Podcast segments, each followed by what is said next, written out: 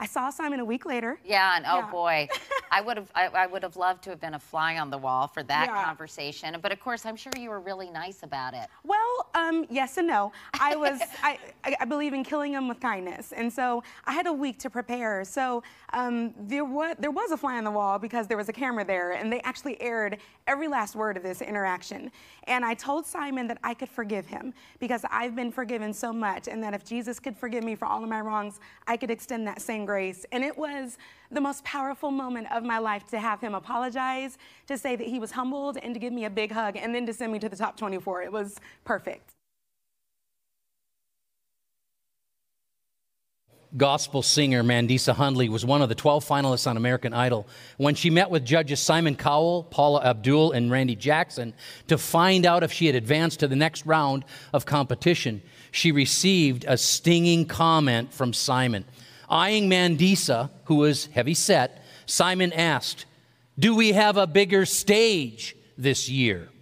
Well, later, when Mandisa entered the room to learn the judge's decision, she looked right at Simon and said, Simon, a lot of people want me to say a lot of things to you, but this is what I want to say. Yes, you hurt me, and I cried, and it was painful, but I want you to know that I have forgiven you, and that you do not need someone to apologize in order to forgive somebody.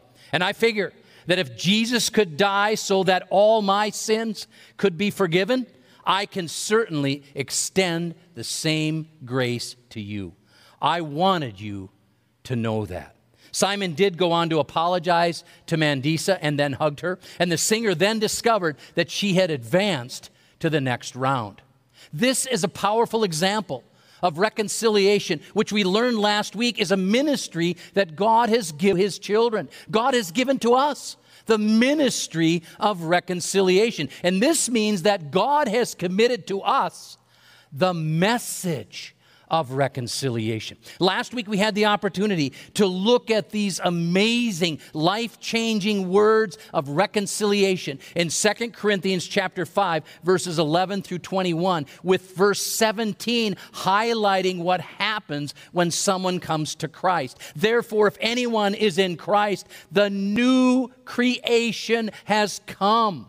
The old has gone the new is here. When a person comes to faith in Jesus Christ, they are made new. We're given eternal life instead of eternal death. We are adopted as sons and daughters. We become children of God. We have a relationship with God the Father. The Holy Spirit comes to dwell within us since we've received Jesus Christ as Savior and Lord of our lives. And in this transaction of regeneration, God takes all of our sin and he places it upon Jesus. And then he takes the righteousness of God and he places it upon us. That's what verse 21 teaches that God made him who knew no sin to become sin on our behalf, that we might become the righteousness of God in him. Therefore, as verse 17 says, if anyone is in Christ, they are a new creation. The old is gone the new has come. Now, the word concile means to bring together. And when we add the prefix re to that, reconcile, it means to bring together again. And specifically here, bring together again that which is incompatible. See, a person could counsel all they want. They could have meeting after meeting. They could try to mediate to the end of the earth, but we are just too incompatible. Sin separates us from a holy and a perfect God. And then Jesus came along and he takes away that old sinful self and he replaces it with the new justified person. So now it's just as if in Christ Jesus that I'd never sinned. Verse 18 says, All this is from God who reconciled us to himself through Christ. See, God is the initiator, God is the one who's brought this all about. And then God has given us the ministry of reconciliation, which, yes, is proclaiming the message of the great reconciler, Jesus. And part of this ministry is also to restore relationships with others, because that's part of the reconciliation process. And look at what verse 19 says that God was reconciling the world to himself in Christ, not counting people's sins against them. And he has committed to us the message of reconciliation, given us this ministry and this message of reconciliation which, by the way, is exactly what Mandisa did, as we witnessed today in our opening illustration. Now, she could have made the criticism about, of her weight all about herself. She could have stated that Simon was weight shaming or fat shaming her. She could have even pulled out the race card and turned it into a racial issue because she is black and Simon Cowell is white and he was exerting his white privilege or his white supremacy there. But she didn't do that. She could have also made it all about sexual identity because she's a woman. And Simon, of course, is a man, and being in a position of authority and being part of the good old boys network and in a patriarchal world and all those stuff, she could have simply said he was shaming her as a woman. But Mandisa didn't do any of that. She didn't take any of those available avenues. Instead, she acknowledged the personal pain that she had experienced from the incident and the pressure that she was receiving from a lot of people to even the score with Simon through some kind of harsh treatment of him. But she didn't respond in kind. What did Mandisa do? She turned to the gospel the message of Jesus that God had forgiven her and thus that she could forgive Simon. It wasn't her doing it. It was Christ in her. And also, it was God who made a way for Simon and Mandisa's relationship to be reconciled. Reconciliation is, first of all, with God. That's where the reconciliation takes place. But it also includes others.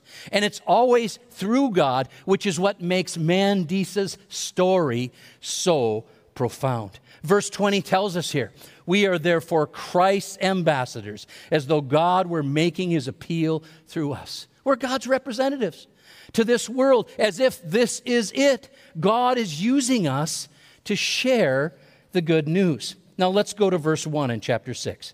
As God's co workers, we urge you not to receive God's grace in vain co laborers. We have all the blessings and all the benefits of God's fellow workers. We have all the perks, if you will, because we are saved by grace. We're given a life and a ministry that we do not deserve. So we are not to receive God's grace in vain. Now, when someone is vain, they believe that everything in life is about them. And no one else gets to have all these same benefits because they're reserved for them. But if we are adopted sons and daughters, with all of these newfound privileges and blessings of adoption, we can't live like that. If we, we do that, we're wasting the opportunities in this world that God has given to us. You know, in my teen and young adult years, there was a very famous football coach of the Dallas Cowboys named Tom Landry. He was considered by many to be a football genius who could map out a game plan of plays to call in every potential scenario that could occur in a game that would make his teams highly successful. Well, early on in his coaching career at Dallas, the Cowboys drafted an accomplished quarterback, an officer at the Naval Academy, a man who was a Christian and was used to calling his own plays, was used to being a leader and calling his own shots. Well, under Coach Landry, Roger Staubach had the opportunity to learn from one of the greatest play callers in the history of the NFL. But in the early portion of Roger Staubach's career, he resisted that. In fact, there were many times when he called his own plays. Finally, a friend challenged him to trust his coach. And the results from that point on spoke for themselves four Super Bowl appearances in the back half of his career, with a number of them being victories. Now, in the first half of his career, Roger Staubach wasn't taking opportunities of the blessings, or you could say, in that sense, the grace that had been given unto him. He was doing his own thing, he was taking the opportunities before him in vain. As verse 1 says in chapter 6, as co laborers with God. We're not to receive in vain God's grace, as if we have no obligation to help anybody else in this world experience the very same grace that we have received. In fact, look at what verse 2, 2 says. For he says, In the time of my favor, I heard you. In the day of salvation, I helped you. When you needed me, I was there for you. When you needed my help, God says, I came through for you. I was there. My grace was poured out to you. My favor is upon you. And I tell you now, he says, is the time of God's favor. Now is the time, the day or the day of salvation. You know, there's never been a better time, never been a more important time to be God's ambassadors than right now. Remember, we're not called to be political ambassadors for the Democratic Party or the Republican Party. We're not called to be ambassadors for the vaxxers or the anti vaxxers, you know, the anti vaccination movement. We're not called to be ambassadors for the pro gun lobby or to be ambassadors for the anti gun lobby. We're not called to be ambassadors for the military industrial complex or to be ambassadors for the anti military industrial complex. We're not called to be ambassadors for CNN News or for Fox News. We're not called to be ambassadors for the Green New Deal or to be ambassadors for the anti Green New Deal. We're not even called to be ambassadors for the pro Timberwolf hunting movement or the anti Timberwolf hunting movement. What does verse 20 of chapter 5 tell us? We are therefore Christ's ambassadors as though God were making his appeal through us. So we're not to receive the grace of God in vain by turning it into something that it is not. It is the account of God graciously forgiving our sins in Christ Jesus and pointing others to this grace. Now, God has given us the ministry of reconciliation, and this means that God has committed to us the message of reconciliation. And you know, once you've helped someone be free from the weight, the burden, and the guilt of their sin, you can't possibly want to substitute something else for that, like a pro wolf hunting message or uh, a, pol- a political message or a social distancing mask mandate message, or some cable network news message, or some message about vaccination or against vaccination as being the message. And perhaps the reason so many people are getting all exercised about all these other issues might be because they're actually not telling people about Jesus and they're not walking with people through the process of reconciliation. And here's a question for you where have you exerted more time, more energy, and more resources in the past 15 to 18 months? Has it been in telling others about the hope that we have in Jesus? Or has it been about getting bent out of shape about the latest pandemic or political related issues? See, when we are given the ministry and the message of reconciliation, it means that we are to be reconcilers, like Mandisa from our opening illustration. And let me ask you is that what you are known for? Or do people know you for your political stances, or your environmental stances, or where you land on the whole pandemic situation? Are you known for hot buttons, or are you known for the good news of Jesus Christ? Now, as we move on and look at verses 3 through 13, in 2 Corinthians chapter 6, we learn that the ministry of reconciliation involves living the truth. Look at verse 3. We put no stumbling block in anyone's path so that our ministry will not be discredited. Now, I have to tell you, I, I struggle a little bit with the NIV's translation of that Greek word there, prospakane, which means, which, which they translate as stumbling block here. Part of the reason I struggle with that is because in 1 Corinthians chapter 1 verse 23, Paul has a very famous verse there where he says that we preach Christ crucified, a stumbling block to the Jews and foolishness to the Gentiles. The problem is that word stumbling block there in verse 23 is the Greek word scandalon. And this is where we get our word scandal from. The preaching of Jesus, he says, is scandalous to the Jews. But here in 2 Corinthians chapter 6, verse 3, it's translated as scandalous or, or stumbling block, but it's the word prospakane.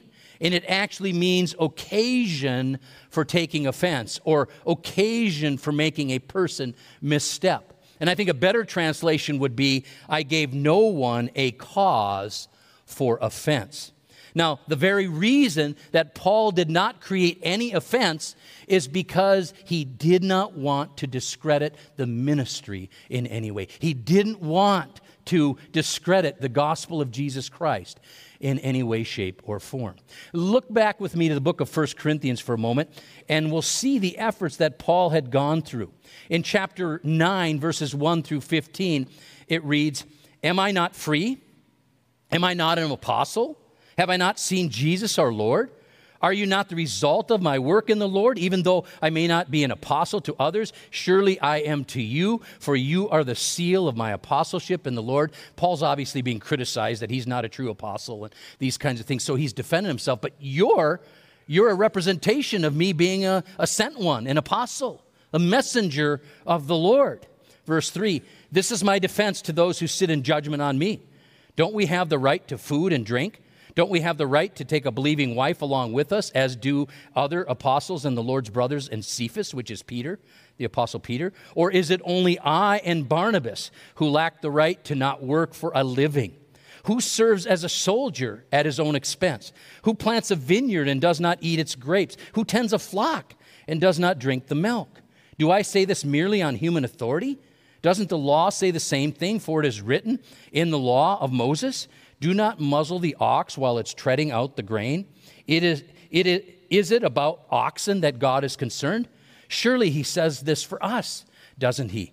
Yes, this was written for us because whoever plows and threshes should be able to do so in hope of sharing in the harvest.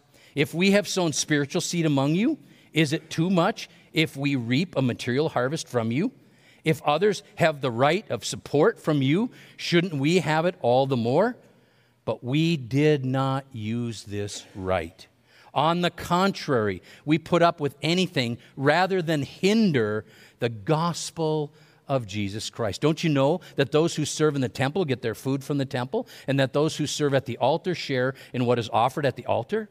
In the same way, the Lord has commanded that those who preach the gospel should receive their living from the gospel. But I have not used any of these rights. And I hope, and, and I am not writing this in the hope that you will do such things for me. Now, Paul went to Corinth. And he was there for a year and a half, 18 months, and there were fellow missionaries with him there. And he worked as a tent maker, not to be a burden to the church, and he didn't want to discredit the gospel in any way, even though it was his right to earn a living through proclaiming the gospel. And look at what he says in verses 19 through 23. Though I am free and belong to no one, I've made myself a slave to everyone to win as many as possible. To the Jews, I became like a Jew to win the Jews. To those under the law, I became like one under the law, though I myself am not under the law, so as to win those under the law. To those not having the law, I became like one not having the law, though I am not free from God's law, but am under Christ's law, so as to win those not having the law. To the weak, I became weak to win the weak. I have become all things to all people, that by all possible means I might save some. I do all of this for the sake of the gospel that I may share in its blessings. Paul's saying, I did everything I could not to put any kind of stumbling block, not to let anyone misstep in any way uh, to discredit the gospel of Jesus Christ. Now, we happen to live in a culture right now where giving offense is practically an art form. People are offended if you don't agree with them on everything. People are offended if you don't tell them what they want to hear. They are offended if you do not validate them, no matter how bizarre their belief system may be. People are offended if you even have your own convictions on something. People are offended if you do not drop everything you have going on to pay attention to them. They are offended if you talk to them, and then they're offended if you don't talk to them. People are offended if you shake their hand. Others are offended if you don't shake their hand. To some people, talking to them is interrupting them, while to others, not talking to them means that you're stuck up. If you send a note or an email or a text, you're impersonal. But if you don't try to contact people, you're neglectful. We live in a culture right now where offense is literally an art form. And this reminds me of a sign that I saw in a restaurant recently. We can't please everybody, but we try. Giving offense is practically a staple of life in modern America. And it's clearly a requirement of, for contemporary politicians. But for Christians, we have to exercise caution in how we live our lives to not give people excuses to not believe in the gospel of Jesus Christ. It truly is devastating to our gospel witnesses when our witness when believers live hypocritically. You know my 30 some years as a pastor, the number one criticism that people like to th- throw in my face when they find out I'm a pastor is, well, I know a lot of Christians who don't pay their bills. Or I've had business owners say, well, there's Christians in your church that don't pay their bills. And I say, I'm so sorry for that because that shouldn't happen. That's not what the Bible teaches. But I say right away to put a stop to this, I say, well, give me their names. I'll go and talk to them. Maybe we can help them out. Or maybe we can do something about that. It stops it right there. But I ask them, who, who are these people? Because it is devastating to our gospel witness. And the apostle says here, instead, our lives of faith ought to commend us. They should commend us. Does your life do that? Do people find that you're sincere in your faith, that you are the real deal? Do they notice that your life is integrated? Uh, what you say, what you believe, what you do are all the same? The apostle says our lives as missionaries to Corinth commend us. Look at verse 4 here in our text. Rather, as servants of God, we commend ourselves in every way. Every way we commend ourselves to you. We put our lives out before you. Now, he's going to describe here for us all kinds of difficulties that he's gone through. And again, because he's defending himself, I want to jump ahead here to chapter 11 for just a moment. Verses, uh, we're going to look at verses 21 to 29, just so you can get a gist. Paul's having to defend himself against these critics. And he says, To my shame, I admit that we were too weak for that. But whatever anyone else dares to boast about, I'm speaking as a fool, I also dare to boast about. Are they Hebrews? So am I. Are they Israelites? So am I. Are they Abraham's descendants? So am I. Are they servants of Christ? I'm out of my mind to talk like this. I am more.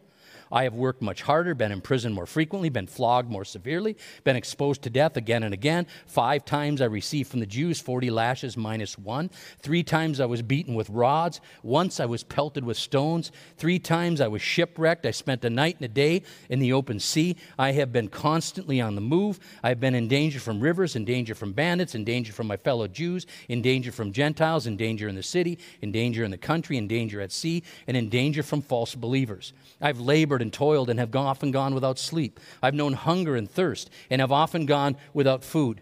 I have been cold and naked. Besides everything else, I face daily the pressure of my concern for all the churches. Who is weak and I do not feel weak? Who is led to sin and I do not inwardly burn? Quite a job description there, isn't it? Well, here's what he says in verse 4 Rather, as servants of God, we commend ourselves in every way, in great endurance, in troubles, hardship, and distresses. He's talking there about general suffering, these, that, that we've persevered. We've shown great endurance in times of trouble, in times of hardship, in times of distress. And Paul isn't glorifying suffering here. He's simply naming it as an unfortunate reality of living in a fallen world. But he says the fact that we have endured all of this for the sake of the gospel commends our faith.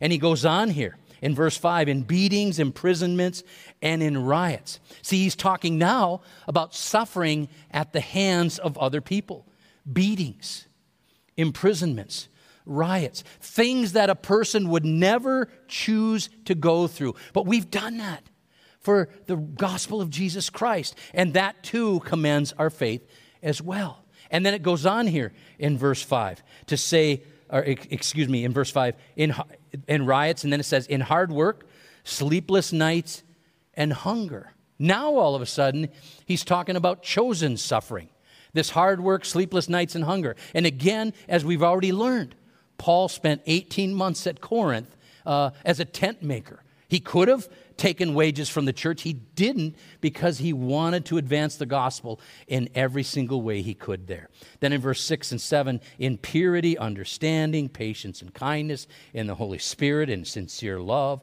in truthful speech, and in the power of God, with weapons of righteousness in the right hand and in the left. The right hand were generally the offensive weapons. The left hands were for you know the shield of faith. So so you they, they fought with with offensive and defensive weapons. We we did all of that. And then verse 8 it says, through glory and dishonor, bad report and good report. You know, we had good times, we had bad times. We had people saying good things about us. We had people saying bad things about us. Through genuine, we're, we're you know, some thought we're genuine. Others considered us as imposters. And by the way, if you want to be a leader, then you have to learn to not be easily offended. Because Paul would have quit a long time ago when you just look at this list. And then verses 9 and 10 known, yet regarded as unknown. Dying, yet we live on. Beaten, yet not killed. Sorrowful, yet always rejoicing. Poor, yet making many rich, having nothing and yet possessing everything. Paul says, We've lived out our life before you, patiently enduring all kinds of hardships.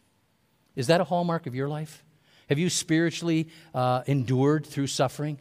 Or do you shy away from that? How do you respond when things get difficult for you? How about when people in ministry get difficult? Troubles often reveal whether or not we are truly living out the faith. Then he goes in verses 11 through 13 and says this We've spoken freely to you, Corinthians, and opened wide our hearts to you. We're not withholding our affection from you, but you are withholding yours from us. As a fair exchange, I speak as to my children. Open wide your hearts also. We've been very transparent with you. We have opened our hearts to you. We've displayed our lives before you so that you could examine them. Now you need to do the same toward us.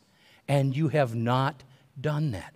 Clearly, there have been strained relationships between Paul, Silas, Barnabas, Timothy, and the church at Corinth, and uh, they've had to take some hard stands with the Corinthian church. The first letter reveals that. We've even learned that in chapter 1 and into chapter 2, where Paul said that, that he wrote these things with tears in his eyes. He was that heartbroken over the church. He says, We've opened our hearts to you, we've spoken freely. We've expressed our affection for you, and now we are asking that you reciprocate that to us as an act of fairness. A.W. Tozer wrote that love is a transforming power. We become what we love. We will grow in the image of what we love most. He says love changes us. It molds us, it shapes us, and transforms us. So, what we love is no small matter. It is of critical importance. It will direct our future, and loving inappropriate things will also injure our souls.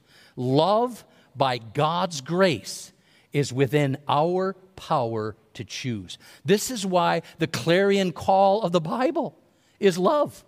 It's to love God with all our heart, mind, strength, and soul, and it's to love our neighbor as ourselves. And by the way, when our hearts are open to others, when we express affection to others, you know what that does? It opens up doors of ministry for us, doors for the message and the ministry of reconciliation. Let's pray. God our Father, we thank you today for this incredible biblical text uh, and the text of last week that tell us about the significant ministry and message of reconciliation. People such as ourselves who are here, many of us have experienced, Lord, this great blessing of reconciliation with you. and even, God, reconciliation with others in our lives because of you and what you've done in our lives. And Lord, you have shown us today that it would be so selfish of us to keep this to ourselves, or it would be so selfish of us to waste our time on all these other petty concerns of our culture and not let others know the good news of Jesus Christ that can set them free, the grace that can transform their lives. I pray, God, today that our love would be for you. And, uh, and God, that our love would, would reveal itself uh, to others because it's for you. So, Lord, that's our ask today. That is our prayer today that we would carry on this great ministry and message of reconciliation that you've entrusted to us as your ambassadors. We pray in Jesus' name. Amen.